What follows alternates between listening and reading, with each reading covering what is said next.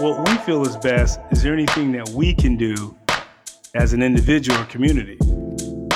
Some conflict resolution skills, helping folks to say, what can I do to stop a situation or alleviate a problem without first calling the police? We're not asking the listener to be a superhero. We're not asking you to be a social worker, but just take that extra moment to say, what else can I do as a human? But you know the outcome if they're gonna show up.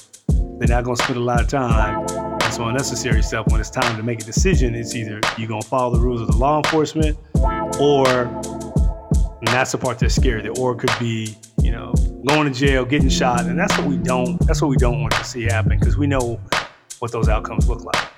I really genuinely want to make a difference, but who do I go to? Yeah. Where do I get that from? That's why you come to us.